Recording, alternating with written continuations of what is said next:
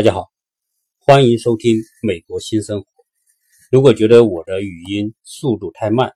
建议各位可以选择按一点二五或者一点五倍的快播速度来播放。上一期在谈到美国房价的时候呢，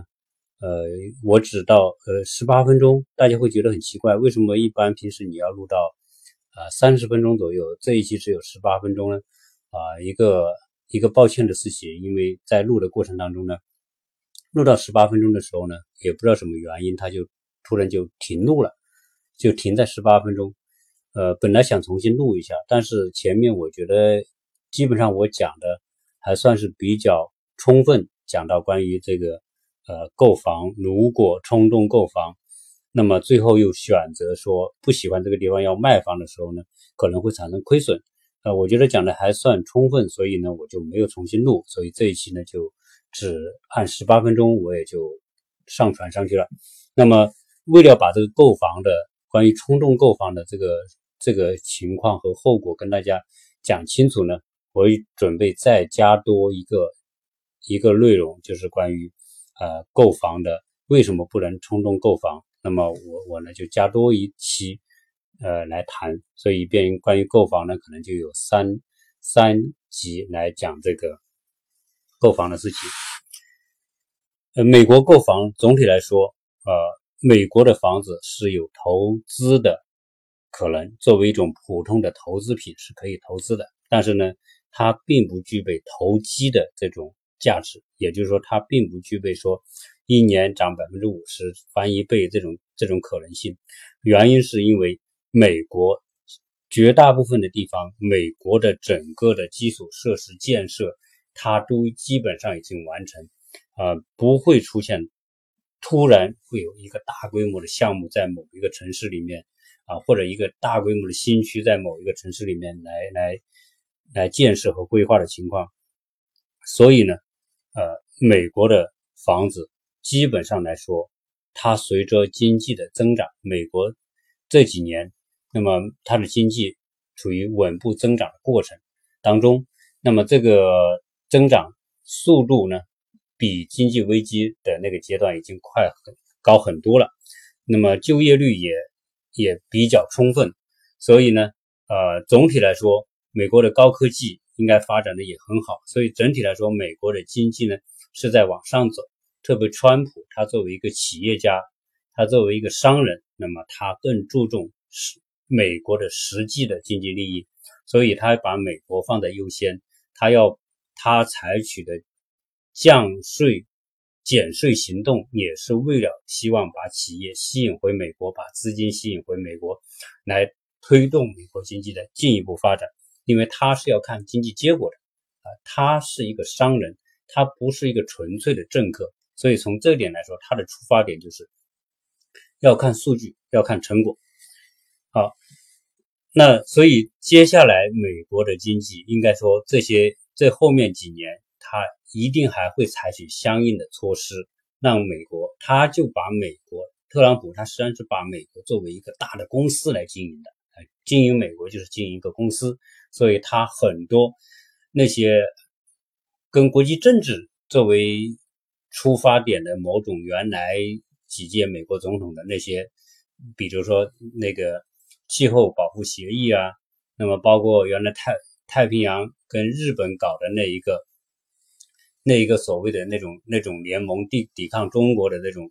呃一路一带的这种联盟，他都退出了。所以特朗普他退出，他觉得这些东西对美国没有什么好处，美国吸贡献很多，但是呢得到的很少，所以他把这些东西他认为都都都我们都不干了，就干什么就干能够对美国经济刺激。对美国就业有好处的事情啊，所以原来很多的国际义务，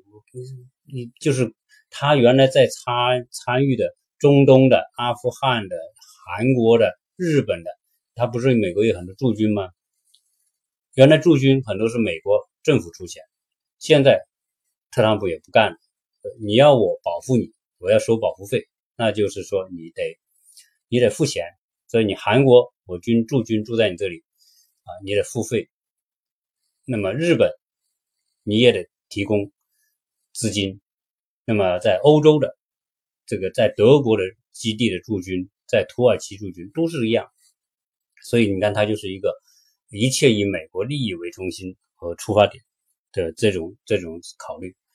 好，那么今天讲到美国的房价，总体来说，我们认为美国的经济增长会带动美国房价增长这是一个大的趋势的一个看法。但是呢，美国不存在说炒作房子的这种可能性。但是，呃，最近有一个情况在洛杉矶啊。这个这个倾向呢，我正好查了一下网上的资料。洛杉矶呢有两个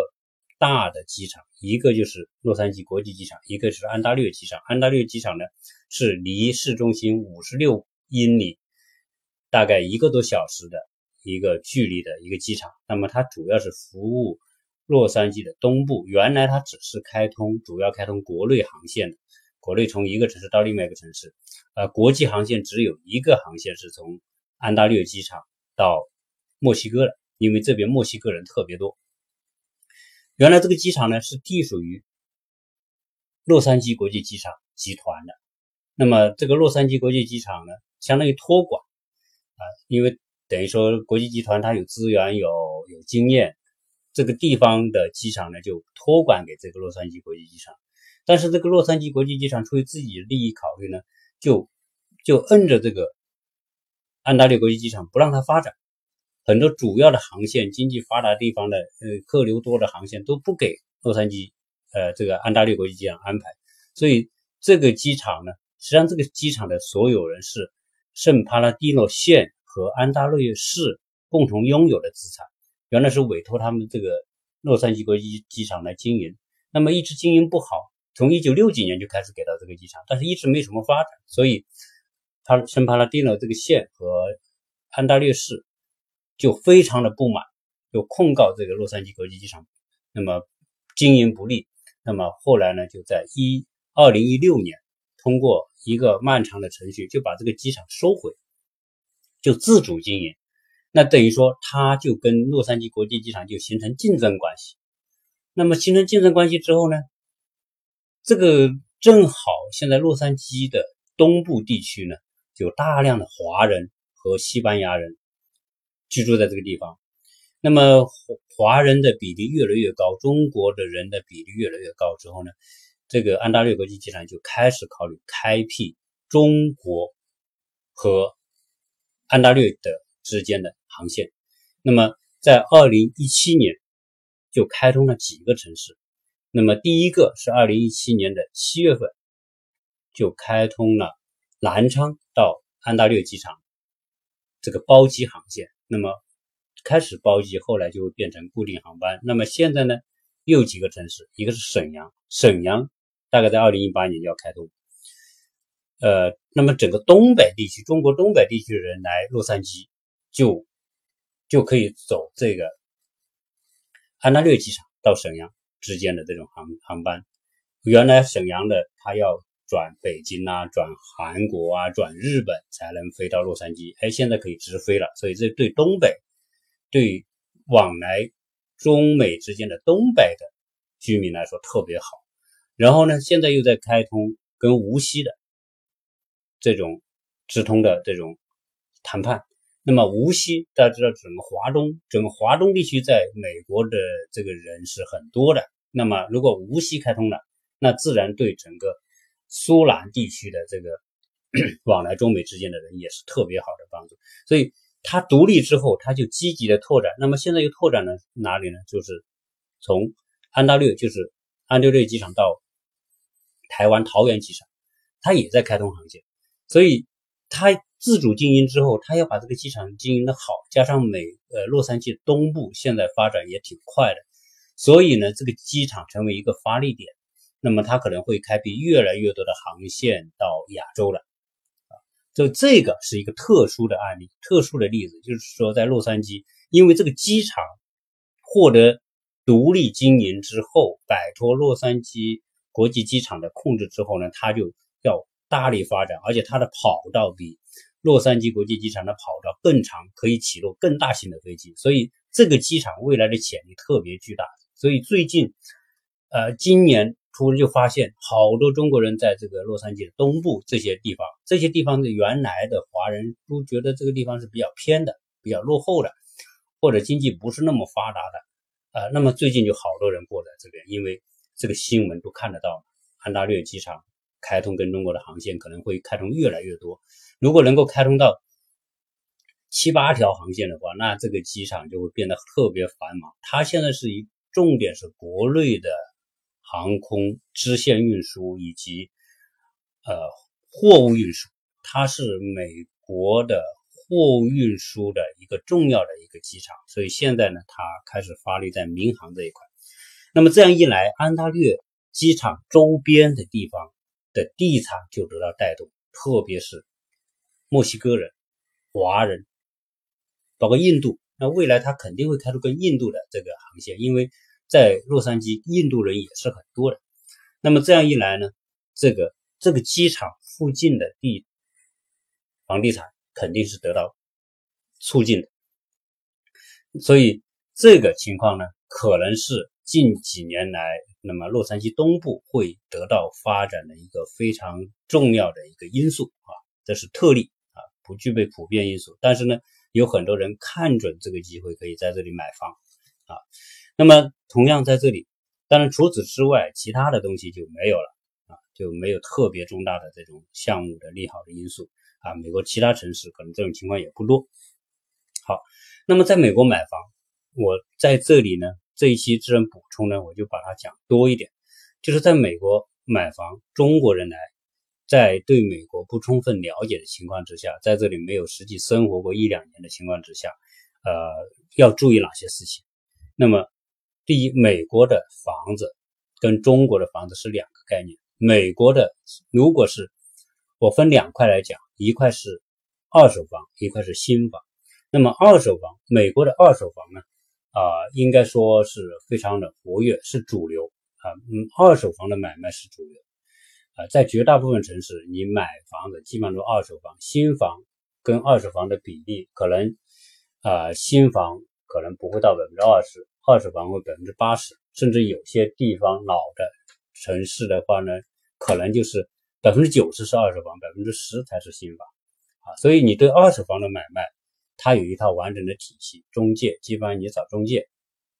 啊，找叫 agent，agent 就是代理人吧，就是你找这个房地产的这个销售代理人来买。那么这些这边的二手房呢，可能你会遇到说不同年代的。老的可能有四三四十年代，甚至有二十年代的房子，但当然，话说回来，真正能够在二十年代以前的房子，那都在美国都已经变列成文物了，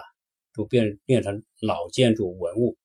那都是有保留价值的。那么这种房子你买了，你也不能随便拆，你一定要经过市政府的同意啊批准，你才可能拆和建，或者是重建，或者是怎么样。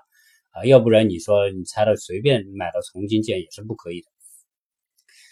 那些老房子，那真的能够保存到现在，那就有保存的价值。但是大部分房子可能是什么？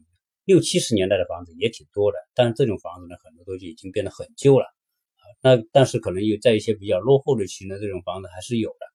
啊。很多他他这个二手房，这种老老式的二手房就是很美式。所谓美式是什么概念呢？这个第一都是一层楼。啊，很少有两层楼。第二呢，这种房子呢，它都很矮，它的屋顶面很大，然后呢，这个楼层给人感觉很矮。那么我又一直觉得奇怪，为什么这个美国人那么高大的美国人，他的房子建的那么矮？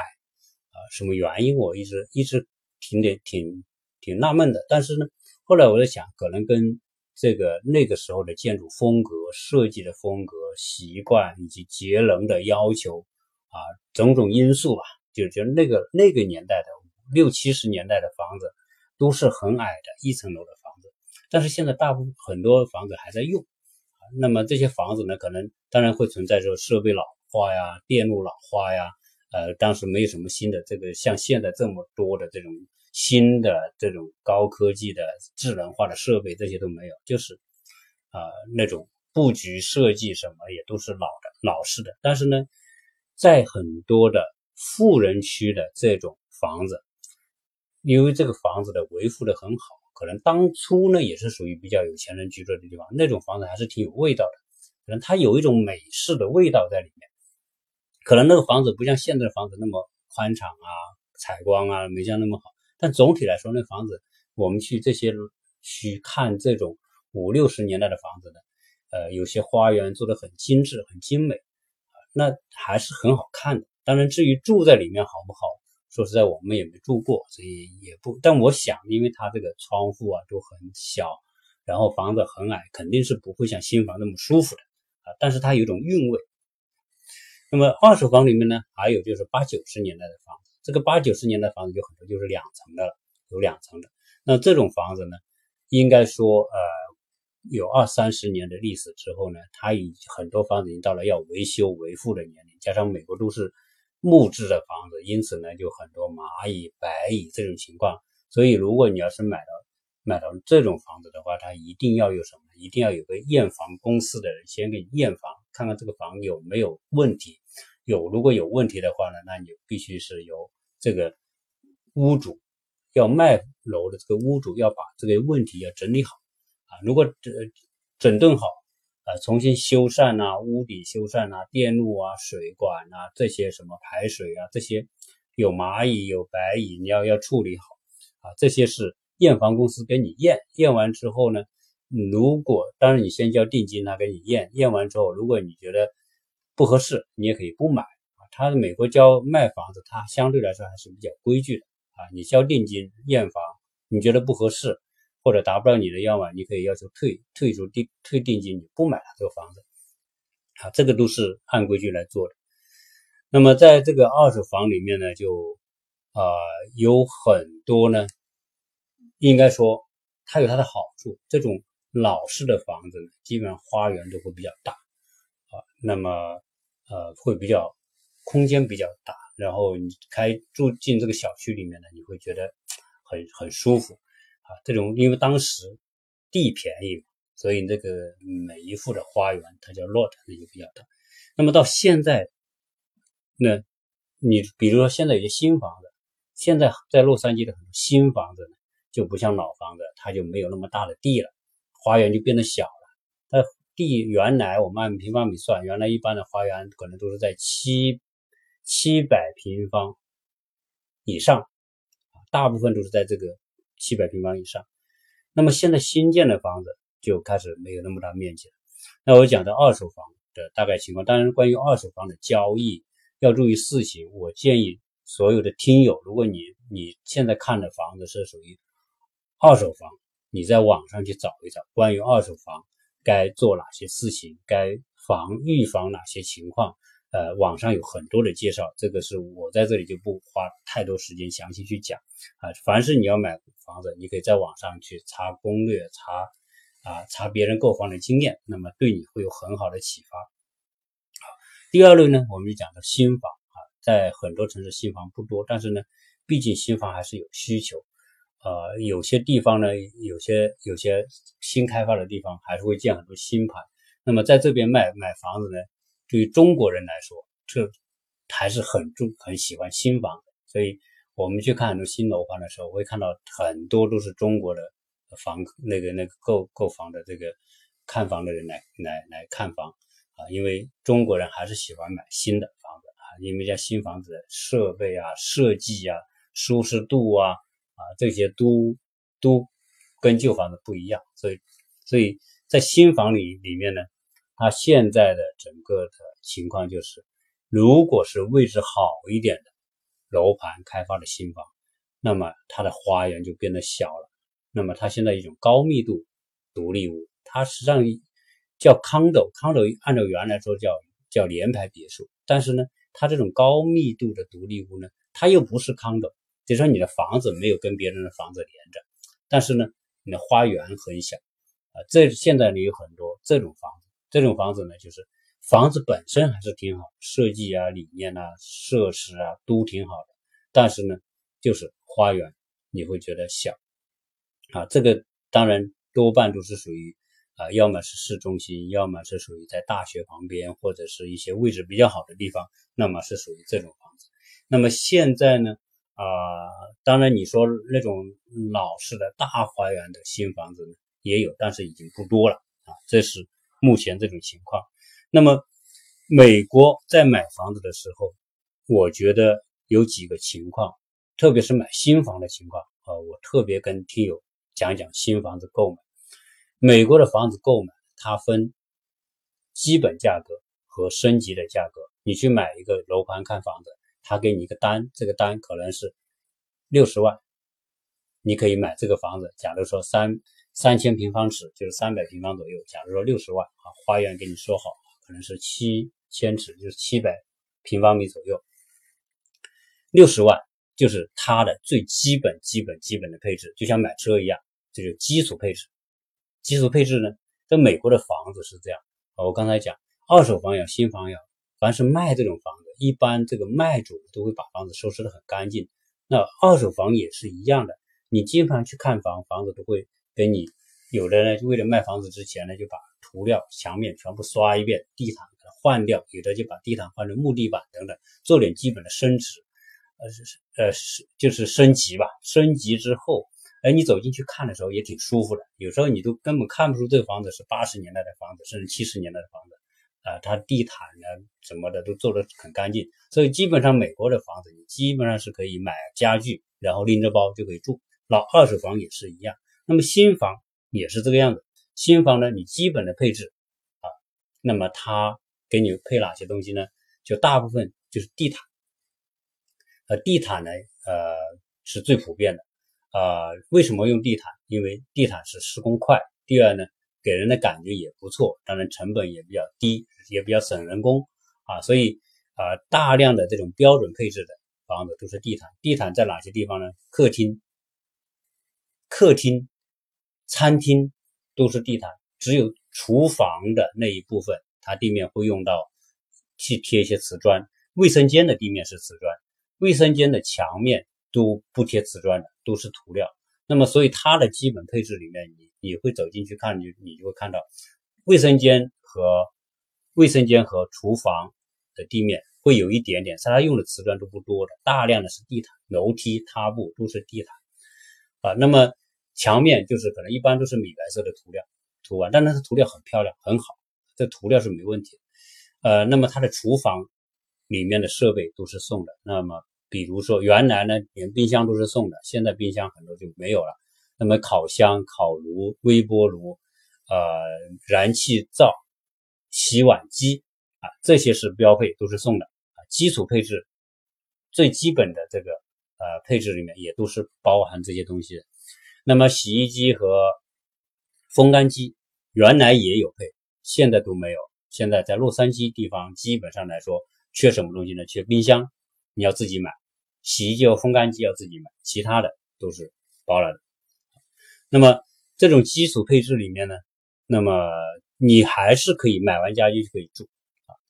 只是它缺什么呢？你可能有些地方它没有灯啊，很多房间就天花没有灯，它它有什么？它有插座，你就用台灯。所以在美国大量用到台灯照明啊，这个中国人可能不一定习惯，中国人都喜欢有个大吊灯啊，照得亮亮的，但是在这里就。啊，就很多房间呢，可能就是基础配置里面就灯，你就买台灯啊来照明。那么在这种基础配置里面呢，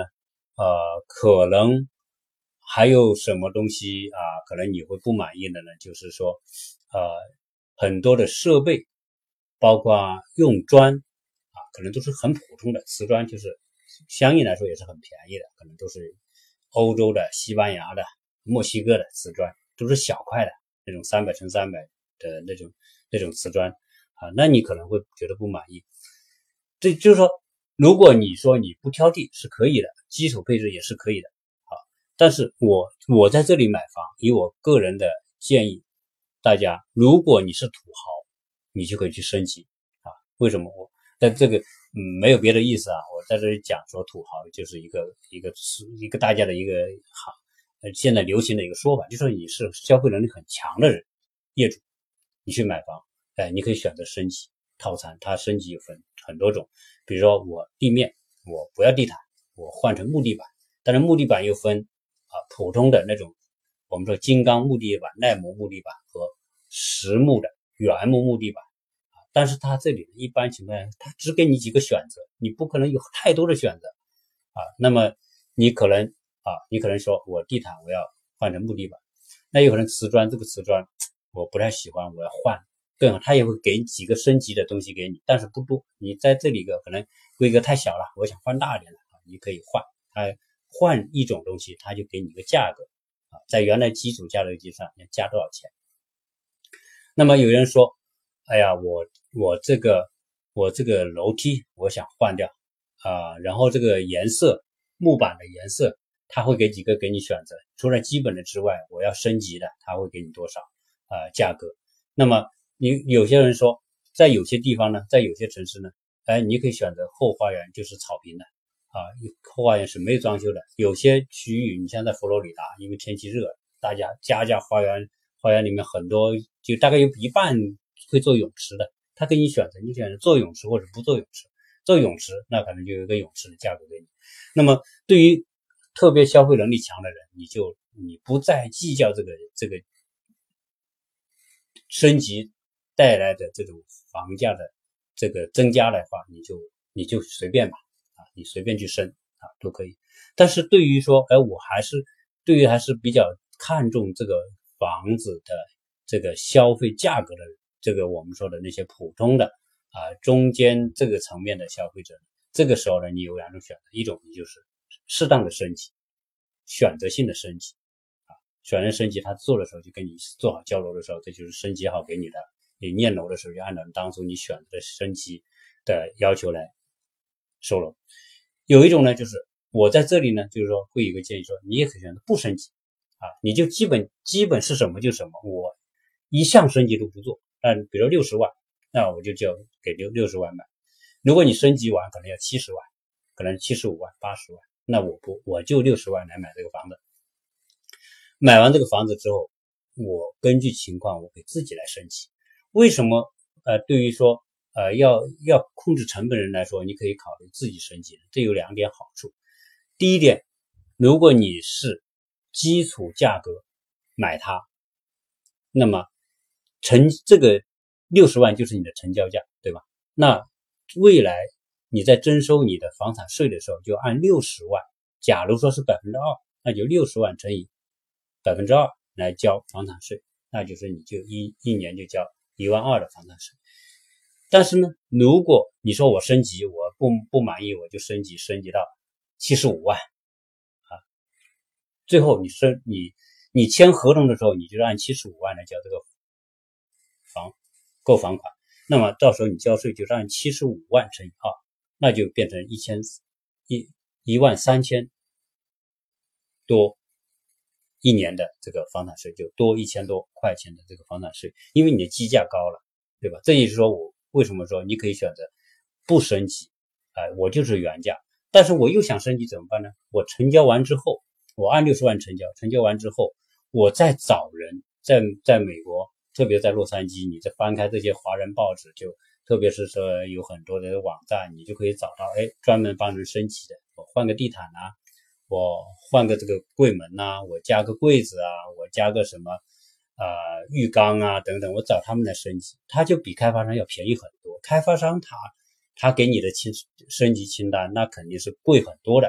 啊。你找一个外面的人来做，啊，那么他要便宜很多，可能只要一半的价格。最关键是你的税每年省一千多块钱的税，啊，这个是很，我觉得是精打细算来说，那么可以选择这种方式。那么同样，另外一个在美国购房的时候，有一点特别重要，就是说，由于说我们都要找一个 agent，就是找一个中介。来买房子，不管买新房、二手房，你要找个中介。我觉得啊，中介给你的意见，开发商给你的意见，我觉得你要站在一个消费者的角度来理解。那么我在这里呢，无意去说说呃，中介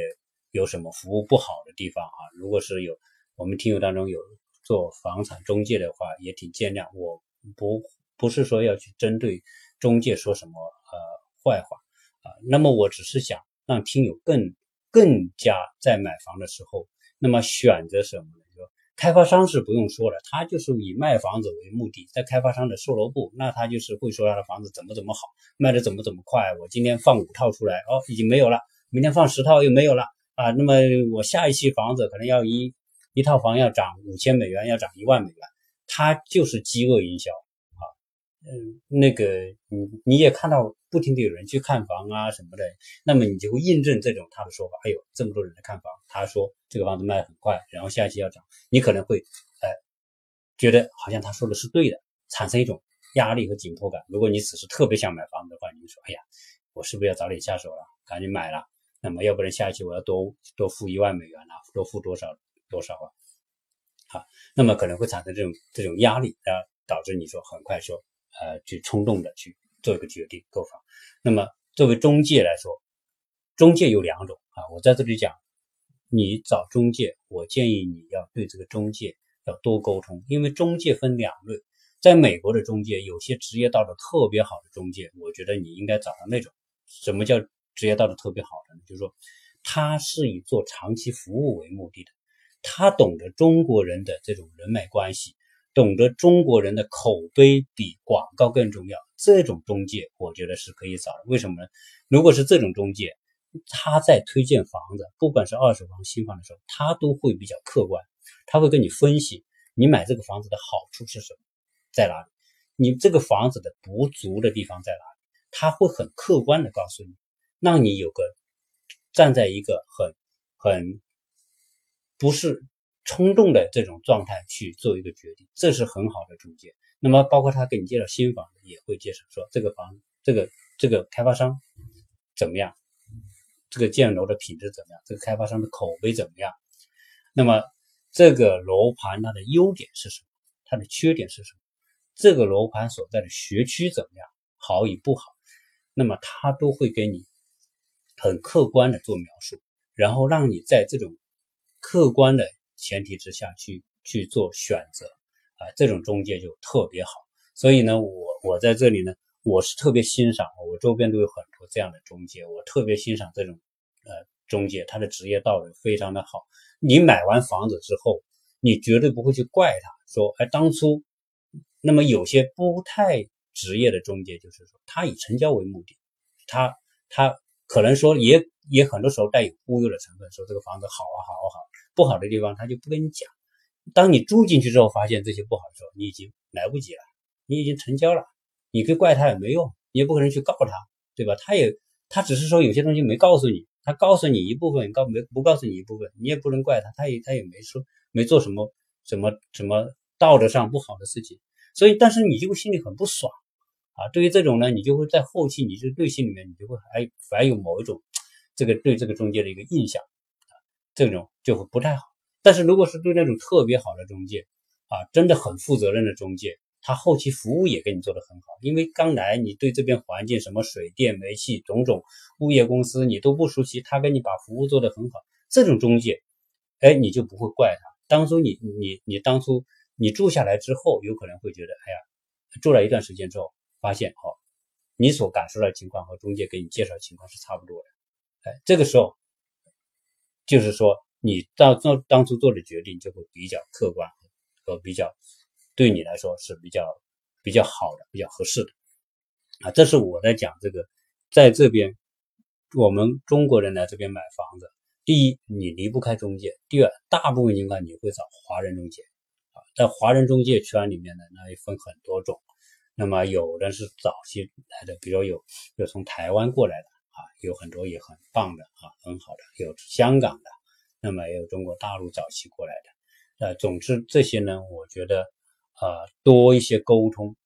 最关键呢不要急，你可以多看房子，最好的情况是你在这个想买房这个城市，你要能够最少住上半年到一年，啊，这个我认为是最理想的，因为你住下来之后，你就自己一定会买车，买完车之后你就到处去生活、购物。旅游种种活动，你你搞的半年一年下来，你这个地方就基本上弄清楚了啊，弄清楚了学校、医院等等，你弄清楚之后，你心里踏实。那个时候你下手买个房子，我相信你会买到你真的心满意足的房子啊。那么不管是从住的舒舒适度，还是这个房子本身的性价比，你都会买到很好的房子。那么，呃，第一，你不会说住个一年半年之后你后悔，对吧？这种情况你就排除了。那第二个呢，你这种房子性价比比较好，即便说住个几年之后，它能够有一个稳定的升值，这个升值最少是可以承担你。在这个房屋的持有成本和未来交易，你卖这个房子，你要付出百分之四到百分之六的中介费费的情况之下，而你你增值的部分，最少你能够能够 cover，能够支付到你增增加的成本。啊，那这个时候你卖这个房子你是不会亏的。啊，所以这一点来说呢，我觉得啊是是非常重要的，所以冲动啊是不太合适的，在美国买房，美国。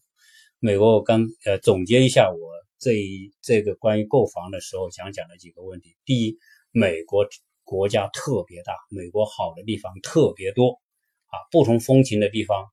自然环境的地方、气候的地方很多，要找一个你适合你的区域、气候环境的地方，这是大的选择。然后再去选一个中心城市，你依托哪个中心城市？附近找一个小城市。对吧？这个是你要选择的，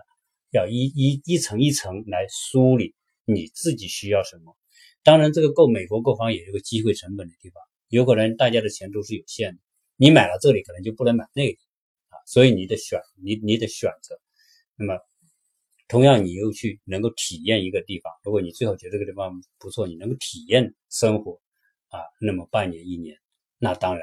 你那个时候选那房子你就踏实了。可能在这个半年一年当中，你接触不同的中介，你又能找一个很负责任的中介，啊，一个一个很客观、很负责任的中介。那么这样一来呢，你选到比较合理的房子的概率就会非常大。那么这个投资呢，我觉得每一步会做得很稳健、很踏实。这个始终来说，对我们中产来说，在这美国买一个房子。啊，你就是五十到一百万美元吧，那么你你也是说白了，那也是几百万人民币啊。那么这个这个也都是一个投资，一个不小的投资。所以呢，呃，我做这一期节目，呃，可能是说我只谈一些经验和总结，那么不包含特别细节的东西。如果各位说想了解各特别细节的东西，有几个方式。一个方式，你可以微信里面跟我留言，对吧？加我微信，跟微信留言。如果你说，哎，我想找特别好的中介，可以，我给你推荐那种特别负责任的中介，这个我也是可以帮忙。那么大家也可以在网上去找，呃，网上有很多人介绍这种关于在美国购房的经验得失啊。那么希望大家呢花点时间多去做做功课，多去看看。那么。希望说想来美国投资的我们的这个中国同胞，在美国那么花钱花的值得，买到心称心如意的房子，在美国的生活能够舒适，能够快乐。那么这一期就先讲到这里，谢谢大家收听。